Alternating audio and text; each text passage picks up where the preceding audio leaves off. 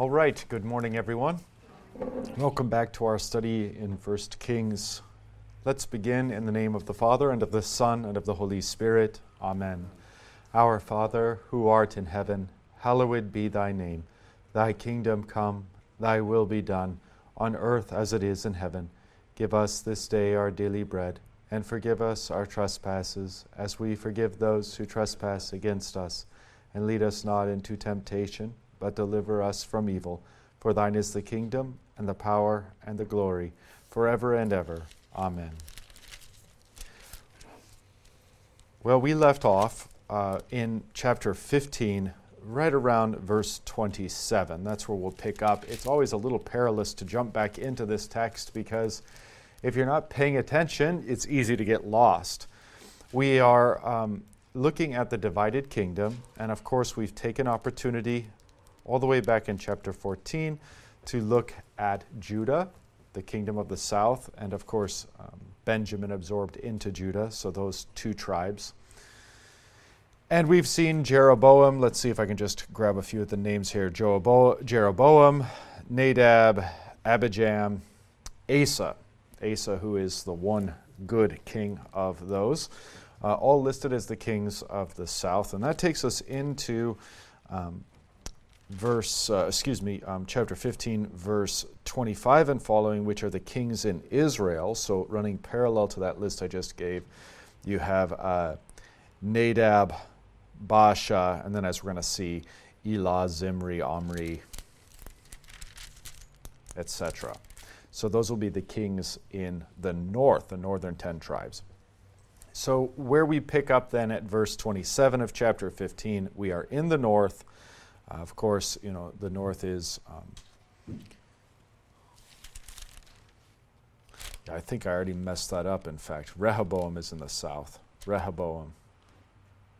Sure enough. Rehoboam, Abijam, Asa, those guys are in the south. North is Jeroboam, Nadab. Already I messed it up. Would you look at that? Well.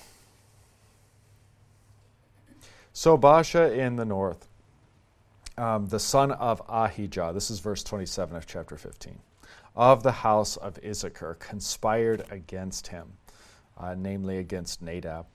And Baasha struck him down at Gibbethon, which belonged to the Philistines, for Nadab and all Israel were laying siege to Gibbethon. So Baasha killed him in the third year of Asa, king of Judah, and reigned in his place. And as soon as he was king, he killed the house of Jeroboam.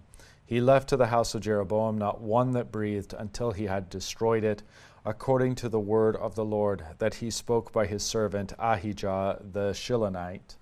It was for the sins of Jeroboam that he sinned, and that he made Israel to sin, and because of the anger to which he provoked the Lord, the God of Israel. Now, the rest of the acts of Nadab and all that he did, are they not written in the book of the Chronicles of the Kings of Israel? And there was war between Asa and Baasha, king of Israel, all their days. All right, so Baasha represents a, a dynasty change.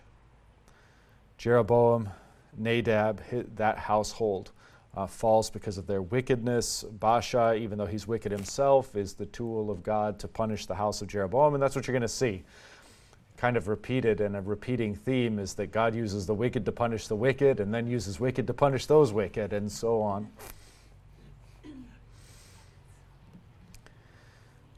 Um, I don't know what else to point out here. Baasha, of course, means Baal hears. And so, even in his name, you kind of have the intrusion of uh, Baal worship verse 33 and the oh yeah and then of course uh, Baasha and Asa are going to are going to be after each other. I mean, you have civil war in the kingdom, which is a terrible thing in and of itself. But Asa is a good king and Baasha is a bad king, so thus war between them all their days. Verse 33 In the third year of Asa, king of Judah, Baasha the son of Ahijah began to reign over all Israel at Tirzah, and he reigned 24 years. He did what was evil in the sight of the Lord and walked in the way of Jeroboam and in his sin, which he made Israel to sin. Yeah, so meet the new boss, same as the old boss.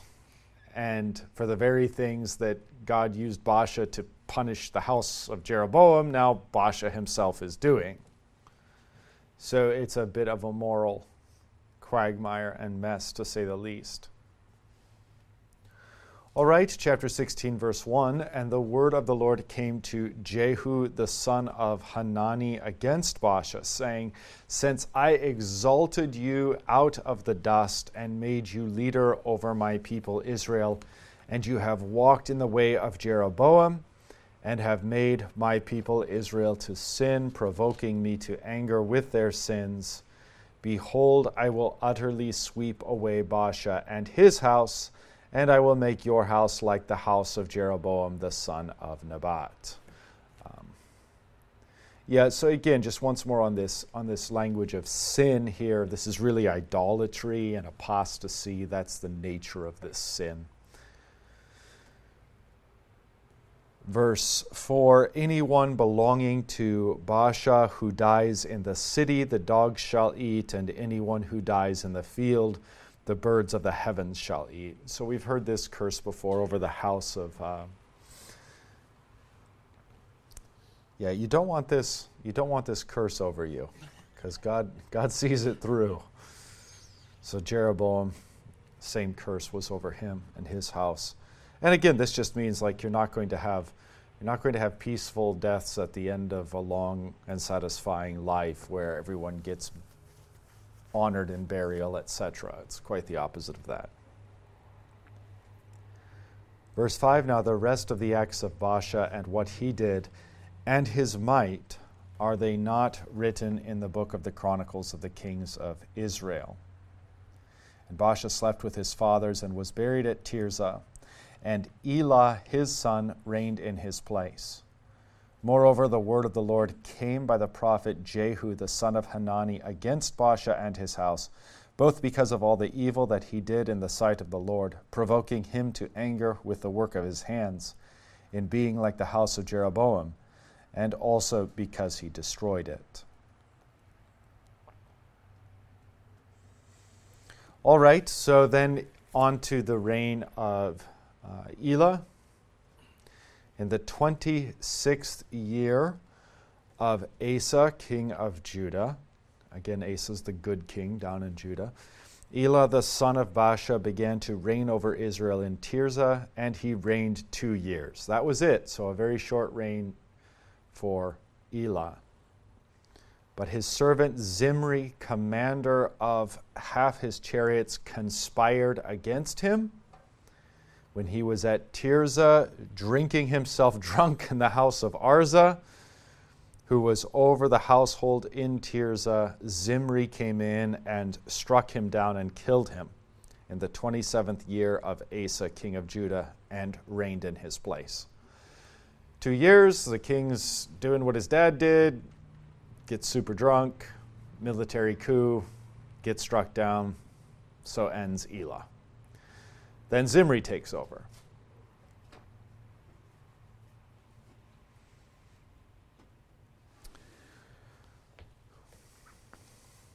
Okay, verse 11. When he began to reign, as soon as he had seated himself on his throne, he struck down all the house of Baasha. He did not leave him a single male of his relatives or his friends. So, yet another dynasty change here. And the curse that was visited upon Jeroboam is now visited upon Baasha, just as the Lord had said. Which I suppose, in some way, shape, or form, we can see that even though God is permitting this great evil and the human rulers are doing terrible things, God is still fully in charge and fully in command and is meting out punishment and curse as he sees fit, and no one's going to stop him. So he is still ruling and reigning despite the appearance. Maybe that's helpful for us to remember too um, when we consider our, our politics here in this nation and the reigning of, of wicked people and, and wicked rulers uh, who put forward all manner of abomination. Um, child sacrifice, sexual immorality, false worship, destruction of the family, destruction of the worship of the one true God, etc. Uh, we, we, despite seeing all these things, remember that God is quite in control.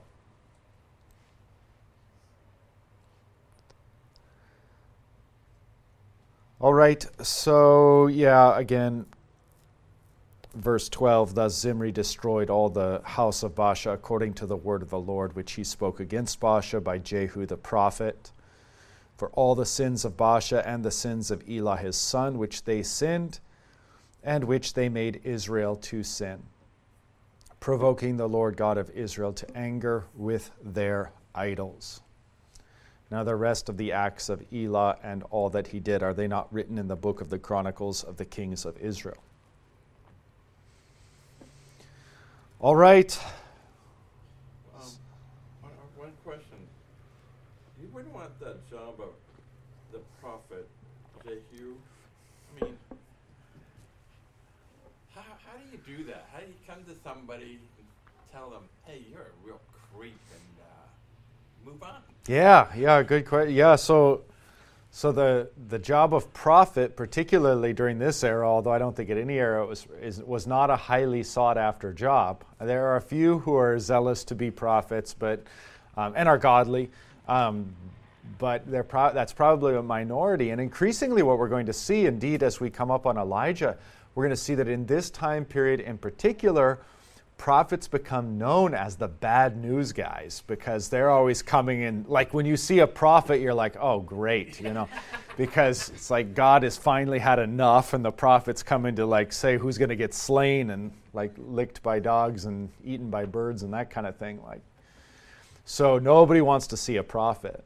And you get this you get this all the way in the major and minor prophets really all the way until israel's demise. So you're talking about centuries of this dynamic going on um, Jeremiah is such a great such a great book in this regard because there's definitely some reluctance on the part of Jeremiah. He's very very young, and all the and, and sort of the professional, um, wealthy prophetic class are against him and they're wanting to prophesy, hey, everything's going to be glorious, everything's great, and he, and God has sent him to come and like be the bearer of bad news and come in and be like, no, it's all disaster, it's all going to fall apart. And of course, is that a popular message?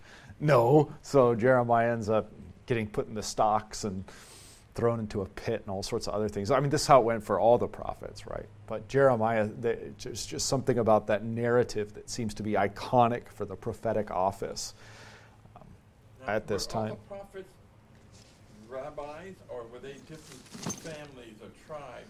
And how did God choose them? Or did He just?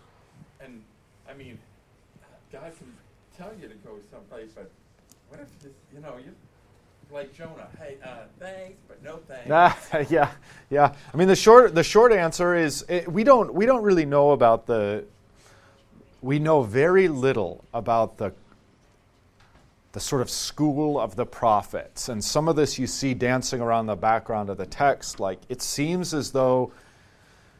I mean, this is a this is a really big stretch, and I don't mean to make really a, a as much of a positive comparison as it might sound like. But in the same way that in the early church you might say, like, I'm going to go be a monk, you know, you, there, there's this sense in which you might say, okay, I'm going to go be a prophet. A male might say, I'm going to go be a prophet. I'm going to study the word of the Lord in this particular school and that kind of, and live this kind of ascetic life, um, ritualistic life. There seems to be something like that going on in the background of many Old Testament texts, but we don't have enough information to know. Definitively, when the word of the Lord comes to you and says, Go tell so and so such and such, uh, yeah, you're a prophet, right? Whether you like it or not. Of course, Jonah didn't want it. Jonah's the, the greatest example of a reluctant prophet, and indeed a prophet that refuses, outright refuses. And then, even when he does his task, of course, is pretty grumpy about it. Yeah. It's just, I mean, it's a fascinating study in and of itself to d- draw from the prophets and see all the personalities that God calls. I mean, some of them, some of them lament their lack of formal education. And I mean, I can't remember, I can't remember which of the prophets. I don't know if it, maybe one of you remember. I can't remember if it was Malachi or, no, that doesn't sound right. Oh, I can't remember who it is. Um, but he was a farmer. And that's all he wanted to do. And when people get upset with him, he'd be like, Look, I don't want to be here either. I'm a farmer. I'm not a learned man. God sent me here, and this is what he has to say to you. Like, deal with it, you know. So yeah, it's so Jehu does not have a pleasant job here, does he? He kind of gets to like his uh, his vocation here is to be the preacher of bad news, the proclaimer of of the the death of kings, the death of dynasties. As you said one time in one of the sermons, God uses almost he was saying I got the impression was yeah you got some bad attitude of some of these, but God still uses them and you're still responsible. Yeah, yeah, exactly, exactly. Yeah, that's that speaks to the diversity of those who hold this prophetic office or prophetic role. All right, so today alone we have uh, we can see the line in the north: Jeroboam, Nadab, Baasha, Elah, Zimri. How do we think it's going to go for Zimri? Not well pretty, ha- pretty much have a, a, a, good statistic guess when finding a king in First and Second Kings that they're going to be bad. Um, verse 15 In the 27th year of Asa, king of Judah, Zimri reigned seven days in Tirzah. Now the troops were encamped against Gibbethon, which belonged to the Philistines, and the troops who were encamped heard it said, Zimri has conspired and he has killed the king. Therefore, all Israel made Omri the commander of the army, king over Israel that day in the camp. So Omri went up from Gibbethon and all Israel with him, and they besieged Tirzah.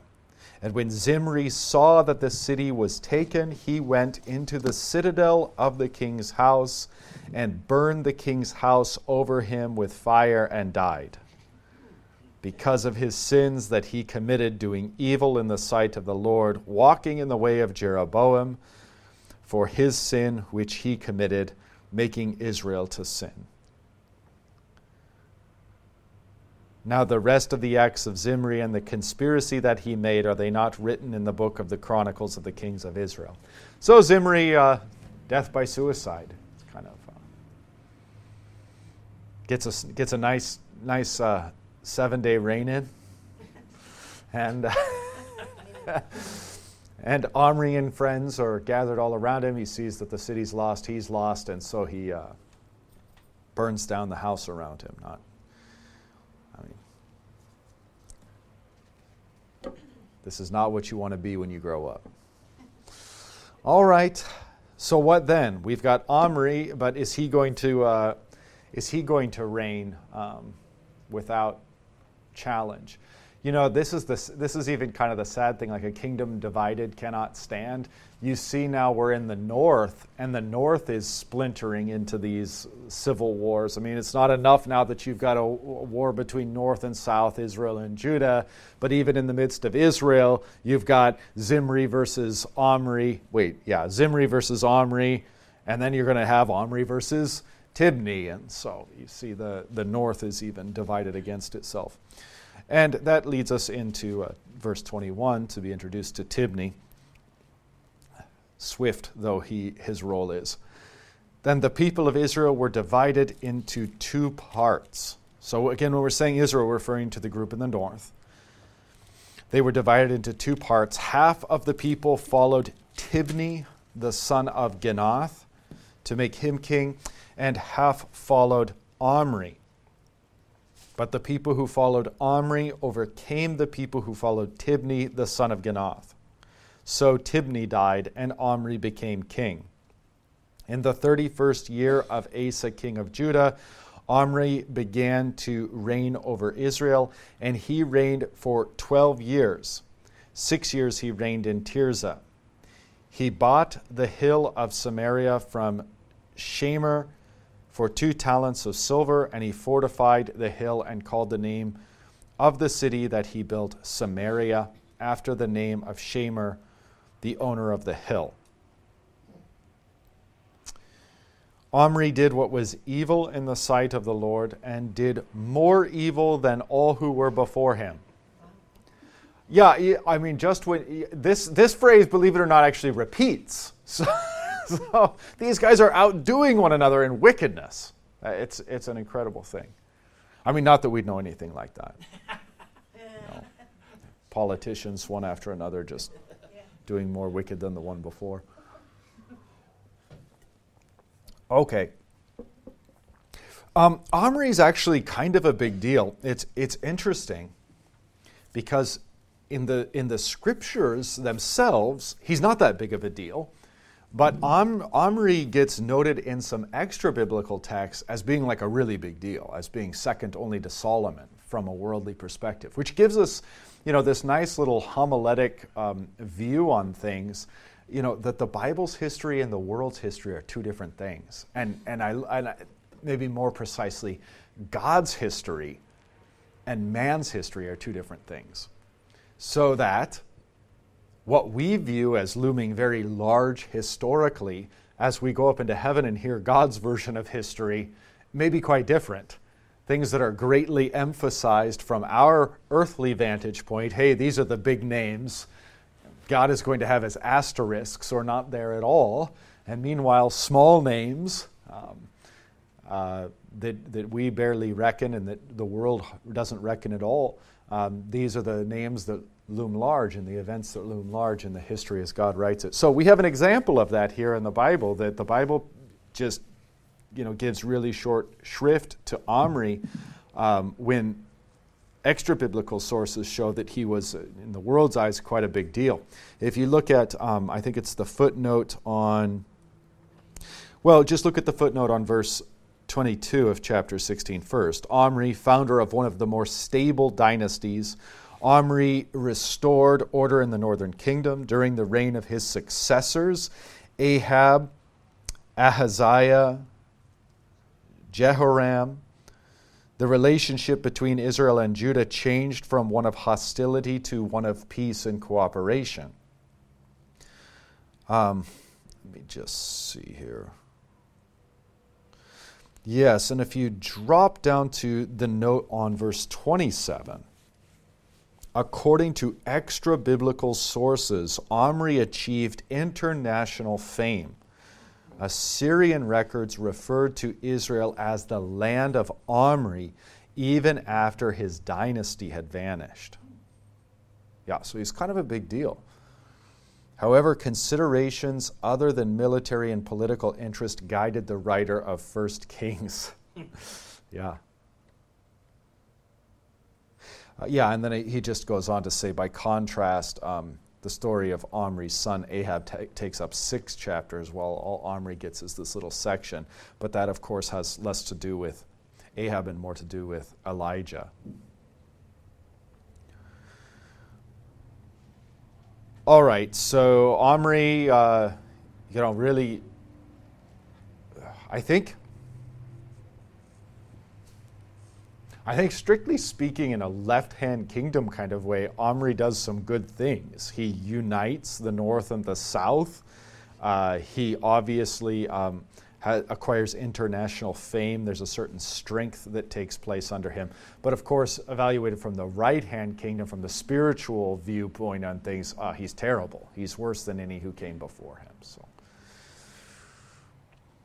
verse 25. Omri did what was evil in the sight of the Lord and did more evil than all who were before him. For he walked in all the way of Jeroboam the son of Nebat and in the sins that he made Israel to sin, provoking the Lord, the God of Israel, to anger by their idols. Now, the rest of the acts of Omri that he did, and the might that he showed, are they not written in the book of the Chronicles of the Kings of Israel? And Omri slept with his fathers and was buried in Samaria. And Ahab, his son, reigned in his place. Ahab, quite the infamous king, um, we're going to see that in his relationship with uh, Elijah, his wife Jezebel, um, his repentance, so to speak. We'll take a look at that. Um, but more importantly, as we're introduced to Ahab, we're introduced to Elijah.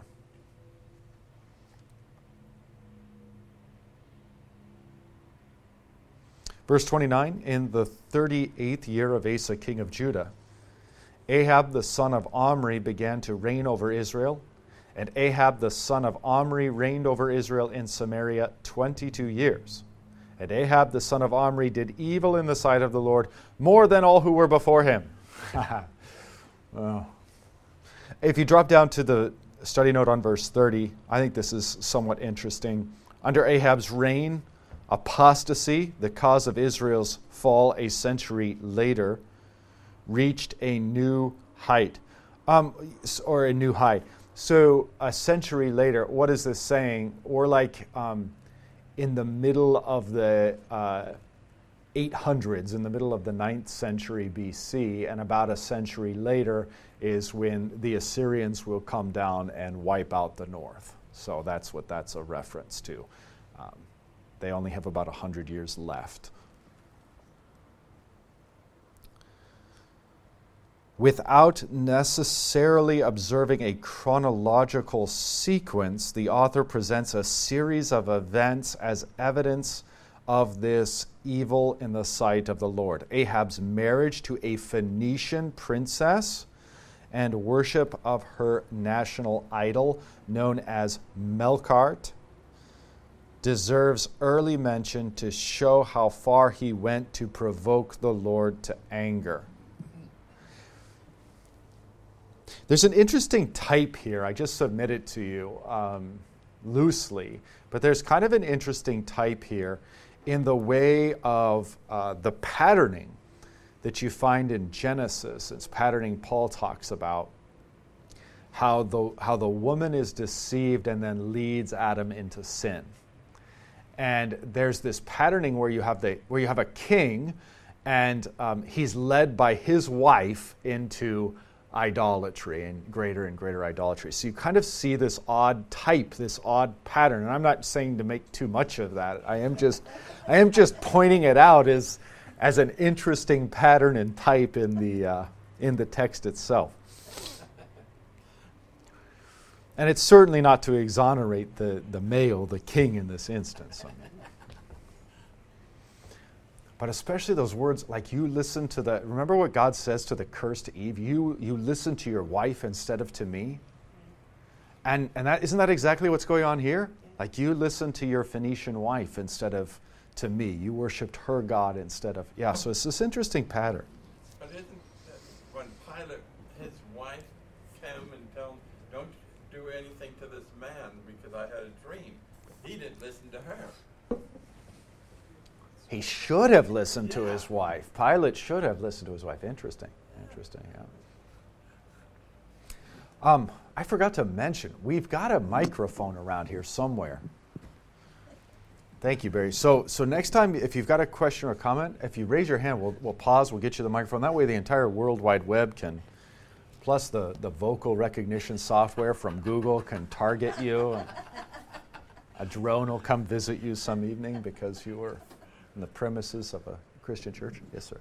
Just a comment. Uh, as you're reading uh, all of this and what's going on, it's I was reminded of your series of sermons on Amos, and Amos was a a man from Judah, from the south, who God sent to the north during these times. As I looked at the first part of Amos, it said during the time of Jeroboam. So it wasn't that God didn't send rescue Oh yeah, and, yeah. and prophets in there Right. even from the south. Right. So Elijah's going to be coming, but I mean it, this Amos fits right into the uh, the, the uh, mix there. Great The- point, Barry. Great point. And that's, I mean, honestly, it's just this is this is math that's too far above me. But um, yeah, yeah, I don't know, and I don't even know how best to do it, let alone teach it, or how best to study it, let alone teach it. But the truth of the matter is, there's prophets and biblical prophets running around all throughout this period.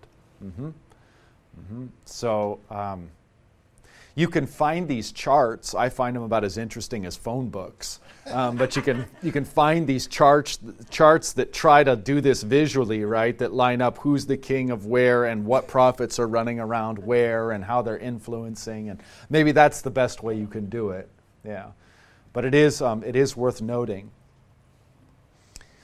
Yeah, thank you for that. Okay, so yeah, we were in the study note, I think. um, on the study note on verse 30, and we had, we had talked about how Ahab gets married to the Phoenician princess and starts worshiping Melkart. And then um, the study note continues capable of violating this basic requirement of the covenant, he could be expected to defy other laws of the Lord. Yet the Lord ended the reigns of other evil rulers, but allowed Ahab to continue in view of his repentance. Now, that's a controversial statement, I think, a little bit, but by chapter 21, we're going to see a kind of repentance on the part of Ahab.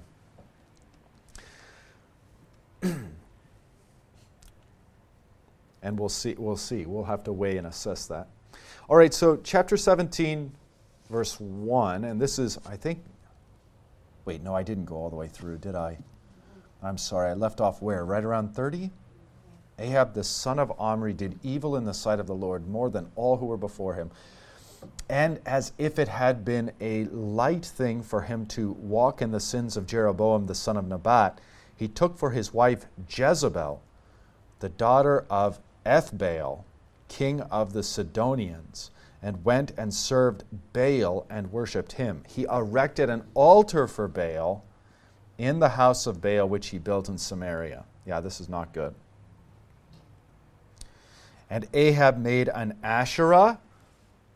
So this is uh, like a statue of a female goddess.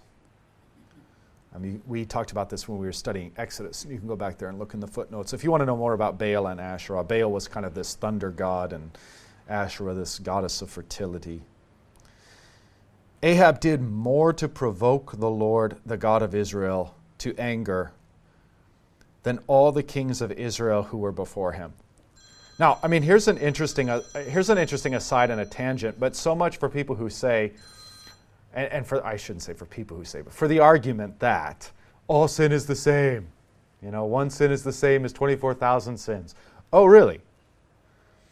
And Ahab made an Asherah. Ahab did more to provoke the Lord, the God of Israel, to anger than all the kings who were before him. I mean, so you weigh Ahab on the scales, and he's worse than the others. The sins he committed were worse. Their volume was worse, etc. And so I mean, just one more. I point once more. I point this out. How like just this bizarre theology, non-biblical theology has overtaken us, and we gotta get rid of it by reading the Bible. All right. Yeah. So Ahab was, Ahab really, really angered the Lord. Verse 34 In his days, Hiel of Bethel built Jericho. Ooh, what had happened to Jericho? Yeah, the trumpets blew and God knocked it down. Yeah, what God knocks down, don't build back up again, you know? Conversely, what God joins together, don't rend asunder. so, this rebuilding of Jericho. Now, this is an interesting comment because I have not been able to find any other biblical date on it, but it's just taken as, as assumed to be the case. Um, if you see something, let me know. But yeah, so this guy, Hiel, rebuilds Jericho. I mean, what a, what a dumb idea. So he laid its foundation at the cost of Abiram, his firstborn, and set up its gates at the cost of his youngest son, Segub. So from his oldest to his youngest, his sons perish. Now, this we are told by the author of 1 Kings, according to the word of the Lord which he spoke by Joshua the son of Nun. So, in other words, this was, again, I was not able to, and I didn't spend a ton of time on it, but I was not able to immediately locate a verse that, you know, gave us this information. But here it's just simply taken as fact by the author of First Kings that God um, had laid this curse upon any who would rebuild Jericho. And so uh, this is the fulfillment of that curse. I mean, but just what shameless evil. Like, oh, there goes one of my sons. There goes another. Let's keep on keeping on. Uh, just, yeah, up until all his sons are lost. Jericho's rebuilt. You know, what does Jericho symbolize here? Jericho, in many ways, symbolizes the paganism that had shut them out of the promised land. And so now they had entered the promised land. They'd so become paganized themselves as to be indistinguishable. And so they rebuild that gate and rebuild that wall and barrier. It's just a terrible, terrible visual kind of thing going on. All right.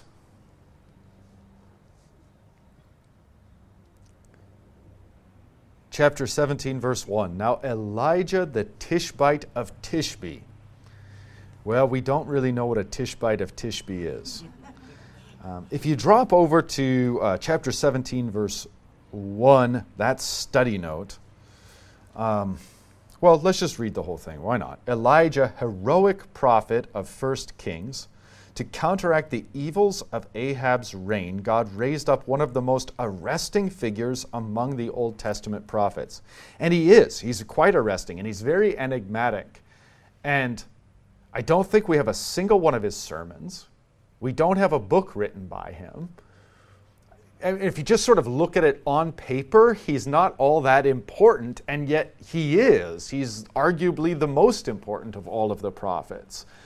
Um, maybe the easiest way to sort of prove an entry to that point is which of the prophets ascend to heaven in a chariot? you know, just this guy. Uh, and there's other indicators as well. So, so God raised up one of the most arresting figures among the Old Testament prophets. In quote, spirit and power, end quote, Elijah was to foreshadow one besides whom there was none greater among those born of women. Okay, now, I mean, in a sense, Elijah's connection with um, John the Baptist, remember? Um, there's, this, there's this prophecy that that Elijah or one like Elijah is to come before the Messiah comes. And so Elijah becomes a, a, type of John the Baptist. Of course, Elijah in his own right becomes a type of the Messiah as well. He's kind of a both and figure. The note continues as Moses was the type of the capital P prophet. You know, Jesus, uh, that is a type of Christ. Christ is the capital P prophet. So Elijah prefigured the forerunner of the Messiah, John the Baptist.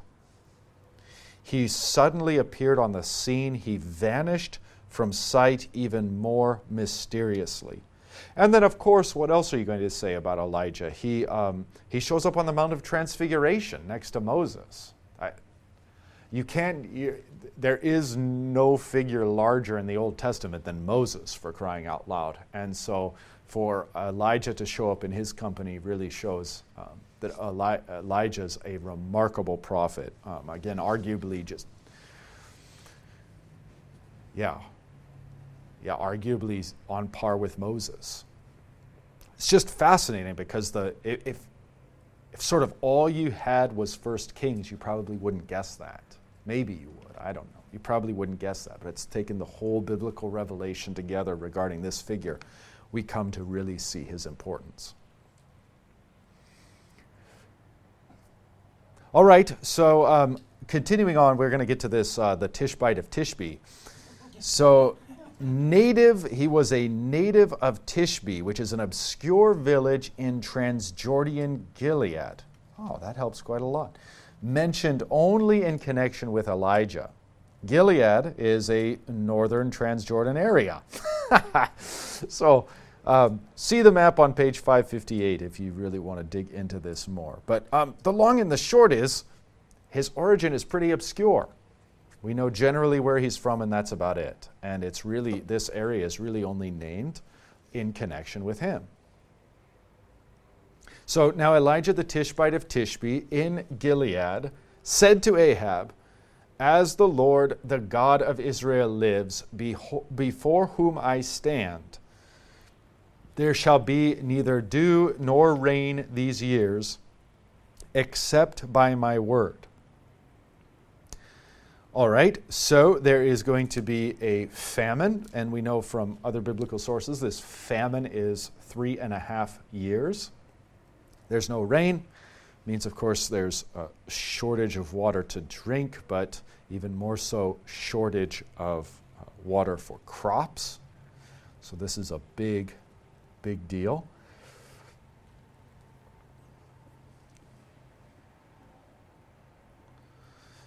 You know, and quite a miracle. I think even just in context, quite a miracle. This would, this would stand out as rather impressive in and of itself, let alone all the rest that Elijah does. Verse 2 And the word of the Lord came to him Depart from here and turn eastward, and hide yourself by the brook Cherith, which is east of the Jordan. You shall drink from the brook, and I have commanded the ravens to feed you there. Well, this is really interesting, especially if you contrast this with Baal and uh, Asherah, who are the fertility gods. And so, you know, by, by sympathetic magic, by doing these erotic, sexually immoral things, you're supposed to evoke them to their creative, um, you know, the rain's going to fall by Baal and Asherah's going to grow the crops, and, and that's sort of the, the fertility rite. Meanwhile, the true God, via Elijah, comes and says, Yeah, there's not going to be any rain or any food. so puts the whole kibosh on that. And I think that's a good way to read that, is in, in contrast with what uh, Ahab was doing. So um, this is not just an arbitrary kind of punishment, this is a direct attack uh, of Yahweh against Baal and Asherah and against this false religion. Meanwhile, he provides for the prophet. So he's going to have him drink from the brook. I mean, where's the brook going to get water? Even this is sort of tinged with uh, the miraculous. And then, um, if you're not thoroughly convinced of that, then at least be convinced by, and I have commanded the ravens to feed you there. We've got, I mean, we live in. Are they, are they this far down here? I live in San Juan Capistrano, where, you know, we're all known, like, nationally or internationally for the swallows. We should be known for the ravens or whatever those blackbirds are that, yeah, the big ones that fly around by the thousands. By the thousands. You think they're gross? Crows. Oh, crows. Oh, okay, yeah. Maybe they are crows. I don't know. Yeah, do they come and feed you every morning like they do me? Come and drop off some steaks and some muffins? No. It'd be nice if they had some use other than uh, when we had infant children waking them up every morning at sunrise. But Oh. Anyway, so yeah, this is a miracle that ravens are going to be put to, to good use.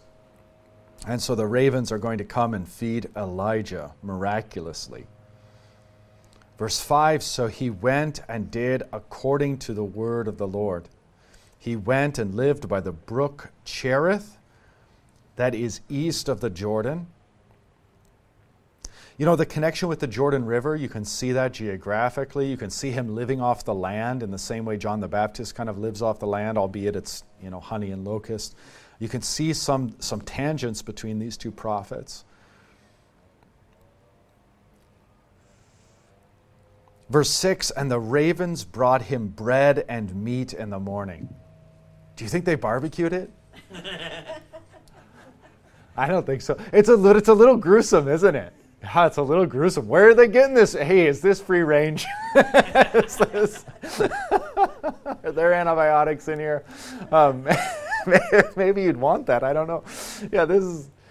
I mean, this is a little. Uh, this is a little gritty. The Lord provides for him, but I doubt that it's terribly comfortable. You know, maybe he drops off the meat and then they, and then he cooks it. Maybe that's what he does. Let's hope so. And what do you think the bird's thinking? I'm supposed, you know, God's telling them bring. what do they think? I don't know. Who knows what the birds think? But yeah, they.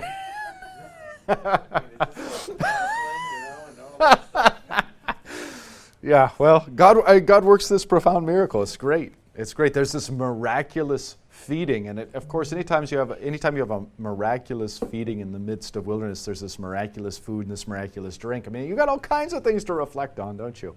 Um, not least of which, as, as the church fathers uh, on occasion would do, as they would, they would go so far as to see this uh, in, in the, the combination of, of bread and meat, bread and flesh, they would see a foreshadowing of the Lord's Supper coming, that the Lord would provide um, bread that is flesh and, and, and um, give life to the faithful.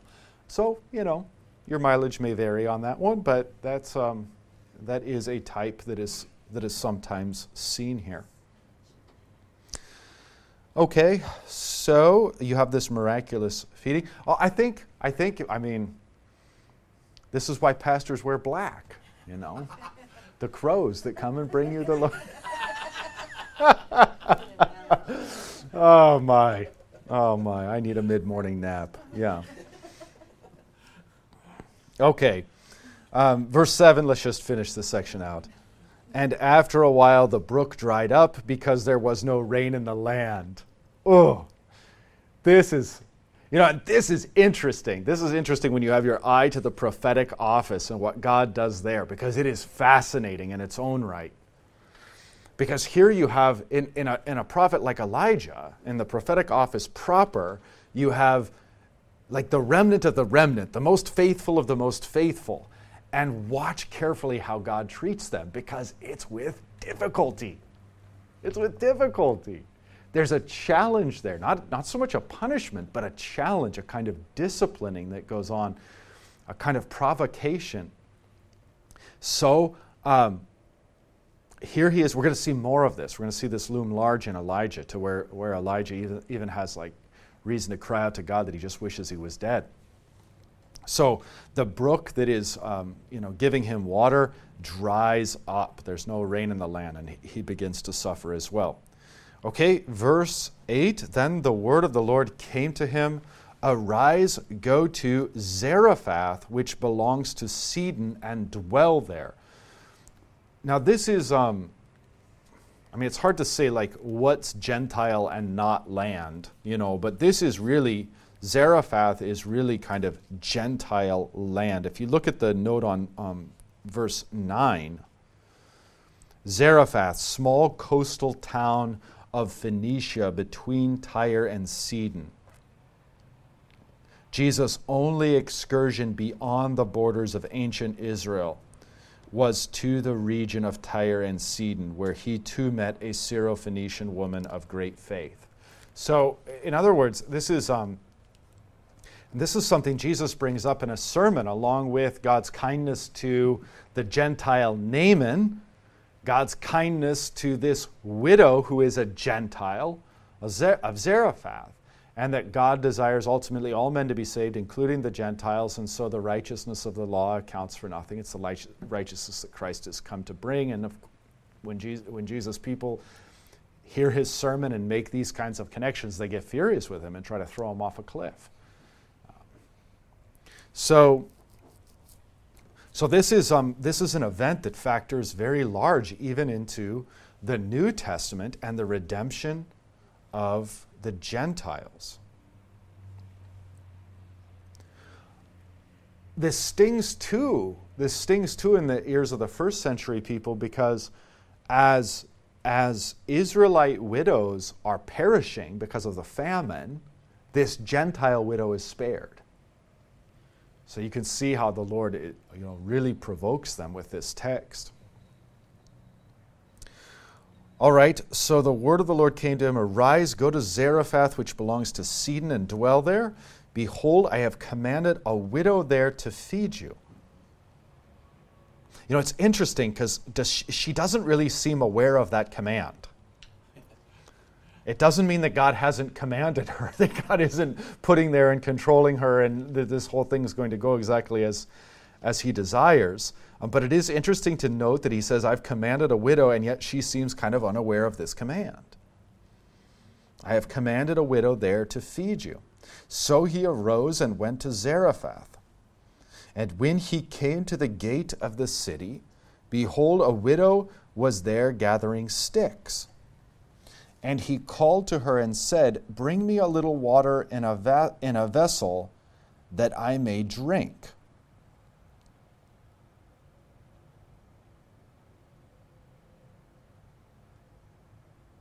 Yeah, this is.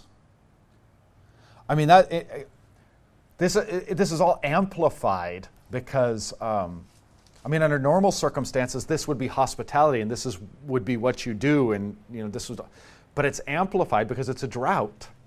So this is really kind of a challenging and almost, you know, kind of on its face presumptive type type of request. Very interesting. Bring me a little water in a vessel that I may drink. And as she was going to bring it, he called to her and said, Bring me a morsel of bread in your hand. And she said, As the Lord your God lives, I have nothing baked, only a handful of flour in a excuse me, in a jar and a little oil in a jug.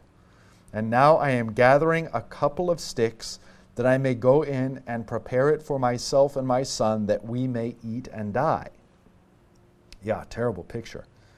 If you look at the study note on verse 12, as the Lord your God lives, vow to affirm the truth of her testimony. The widow recognized Elijah as an Israelite, and her expression may indicate frail faith in the true God. Though Zarephath lay outside Israel, Israelite beliefs had influenced its people. Sidonians typically worshipped Eshmun and participated in the regional fertility cults. Okay, so here you can see that the drought is not restricted only to Israel either, it goes outside of Israel's borders. Verse 13 And Elijah said to her, Do not fear. Go and do as you have said, but first make me a little cake of it and bring it to me, and afterward make something for, for yourself and your son. I mean, this is a profound test of faith, really, and a, and a profound test of, hey, are you going to, you know, are you, are you going to trust me or not? For thus says the Lord, the God of Israel the jar of flour shall not be spent, and the jug of oil shall not be empty, until the day that the Lord sends rain upon the earth. So you're going to have a miraculous multiplication of oil and flour uh, sufficient for these, these three the widow, her son, and Elijah until the end of the famine. And God has put his name upon it. You know, he stamped his reputation there. Verse 15, and she went and did as Elijah said. I mean, this is incredible faith. It's really incredible faith that she shows. And she and he and her household ate for many days. The jar of flour was not spent, neither did the jug of oil become empty, according to the word of the Lord that she spoke by Elijah, that he spoke by Elijah. Okay, so here is, here is a rather profound miracle, and uh, at least in terms of the narrative, miracle number two. The first miracle that is worked through Elijah is is the famine, and the second is this miraculous feeding of the widow and her son. Yes, yes, please. Uh, as you're reading this, it, it seems like this is a type uh, as to how we are to care for pastors and missionaries. Mm. Uh, is there a linkage there? Uh, I mean, I hadn't, I hadn't thought of that, but that's very interesting. Certainly, a case could be made. I mean, I know how I would feel um, it, as I put myself in the shoes of a parishioner, and there's a there's a drought or shortage, and um, you know there's a man of God that you can help provide for. Uh, yeah, yeah, absolutely, absolutely. Um, so there there might be a kind of homiletical take on this or point on this, and in showing kindness to a man of God, God shows kindness back. That's sort of the idea of receiving a prophet's reward, as Jesus brings up um, in his gospel. So, yeah, I think I think it's an interesting interesting thought to have here. Certainly true. So, you know, in our church, we, we have missionaries every once in a while that come through, and mm-hmm. they seem to raise their own funds uh, or. Yeah I never really have understood that totally, but they, they'll come and they'll talk about what they're doing, and then there seems to be a quiet fundraising effort. Uh, mm-hmm. So. Uh, yeah, the, I think I think the conundrum for us is that there are so many missionaries and so many people wanting to do good things.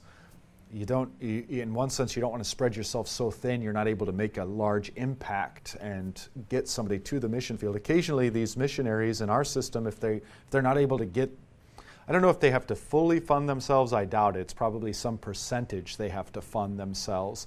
And if they don't get the full amount, they don't go, kind of thing. And so, so that puts us in a conundrum as a congregation. We want to we want to fund a few well rather than everyone not enough. And so we try to pick and choose those missionaries to fund as they as they go out. And that's just one of the re, you know the realities. I this is tangential, and you know you may you may vehemently disagree with me, and that's that's fine. As uh, but I I tend to think we're kind of seeing some of the last gasps of the church's ability to really put out international missionaries. Um, already, it's kind of like, hey, partially or entirely fund yourself. Part of that is just an implicit recognition on the part of all that we are increasingly a missionary field. Yeah, I, th- I mean, I think, yeah, I think if I, rec- if I recall correctly, it was, it was either the late 1970s or the early 1980s where the first missionary from Africa landed on our soil to convert us. Yeah, that's, you know, that's 40 years later. So, um, yeah, so increasingly to see ourselves as the missionary field and increasingly to take on the burden um, to care for and provide for people here who are going to be put under persecution and oppression and, and have to make decisions and stands that put them outside of the ability to participate in our nation's economy and that kind of thing and you know be able to support them. I, I see more and more of our dollars and our, our what finances we have going to serve people in our immediate uh, context than in decades of old where we were able to you know, send so much and do so much internationally. Again, you, you feel free to vehemently disagree with me. It's a little bit of just trying to predict what's to come. But if you, if you watch the trends, there's less and less funding for international, more and more realization that hey, we've, we've got our own mission field zooming up and down the freeway, you know, and, and all around us. Yeah. Okay, did I see another hand or another, uh, another thought? All right. Well, that's, um, that's good enough. We've, we've got maybe less than a minute to go anyway. So let's simply pick up next week with chapter 17, verse 17, and Elijah raising the widow's son from the dead. And so we're going to see Elijah increasingly become a type of Christ. The Lord be with you.